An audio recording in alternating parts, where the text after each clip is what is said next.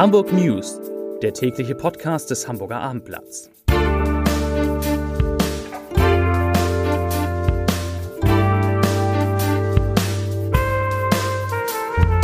Hallo und herzlich willkommen. Mein Name ist Stefan Steinlein.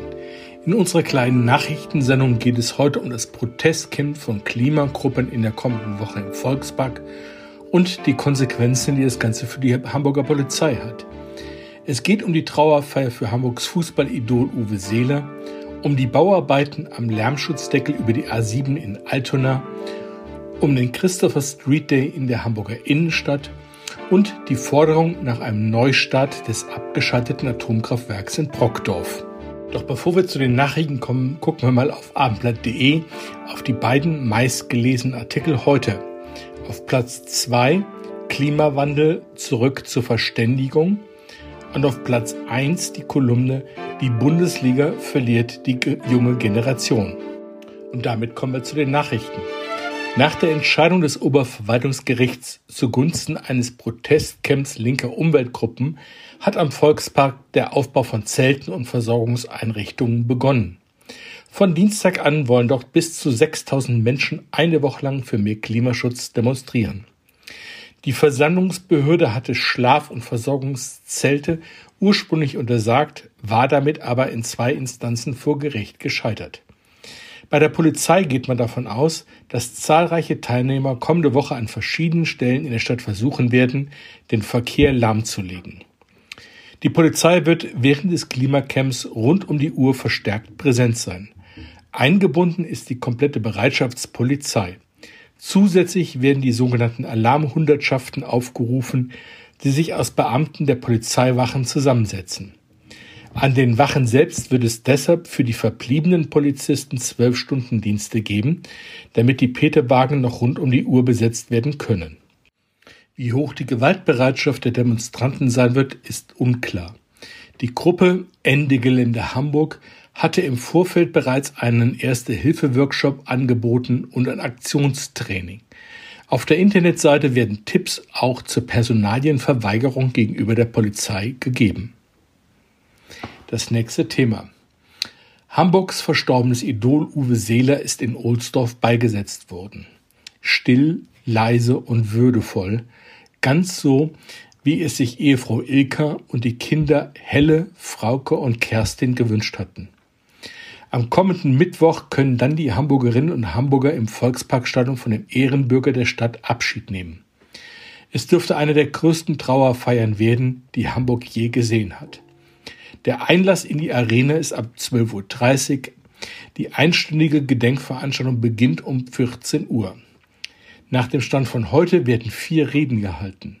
Vom ersten Bürgermeister Peter Tschentscher, vom Deutschen Fußballbund, von einem HSV-Funktionär und von einem Entsandten der Familie Seeler. Auch einige Lieblingslieder von Uwe Seeler werden zu hören sein. Rund 1000 Gäste sind geladen. Neben Bundeskanzler Olaf Scholz sind auch viele private Freunde darunter. Ein großer Wunsch der Familie Seeler ist es, auf Blumen zu verzichten und lieber eine Spende für die Uwe Seeler Stiftung zu leisten, die Menschen in Not unterstützt.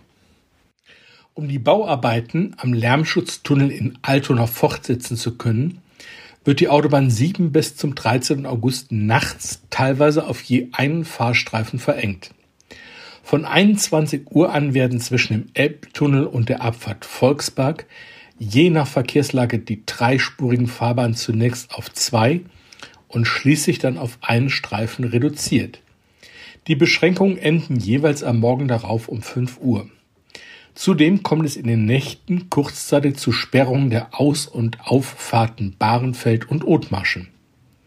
Der gut zwei Kilometer lange Lärmschutztunnel Altona über der dann acht Spuren fassenden A7 soll bis 2028 fertig sein.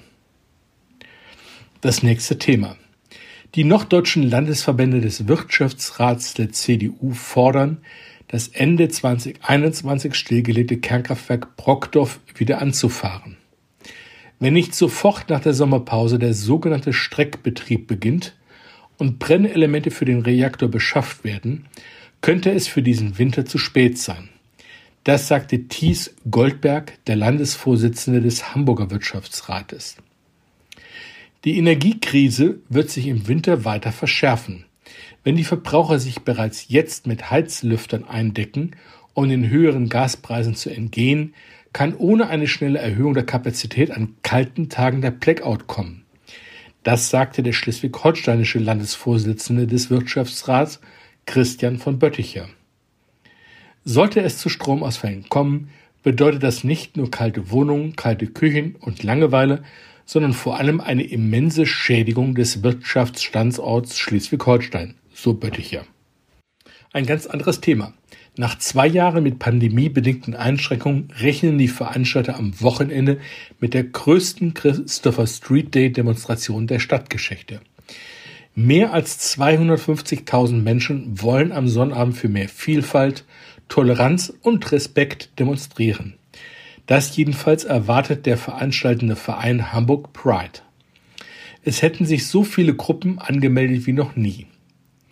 Insgesamt 82 Gruppen, darunter auch Vereine wie der FC St. Pauli und politische Parteien, sollen auf einer rund vier Kilometer langen Strecke durch die Innenstadt ziehen.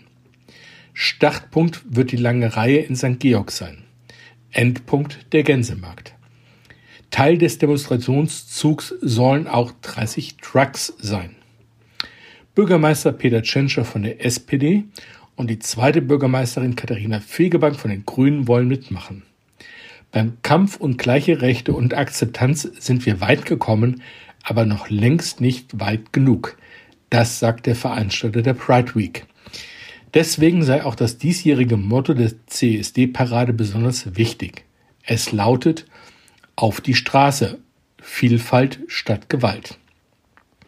Dazu sagt der Veranstalter, jeden Tag gibt es mindestens drei Angriffe gegen queere Menschen. Die Dunkelziffer ist deutlich höher. Damit sind wir am Ende unserer kleinen Nachrichtensendung angelangt. Ich bedanke mich für Ihre Aufmerksamkeit und wünsche Ihnen einen schönen Abend und ein tolles Wochenende. Tschüss.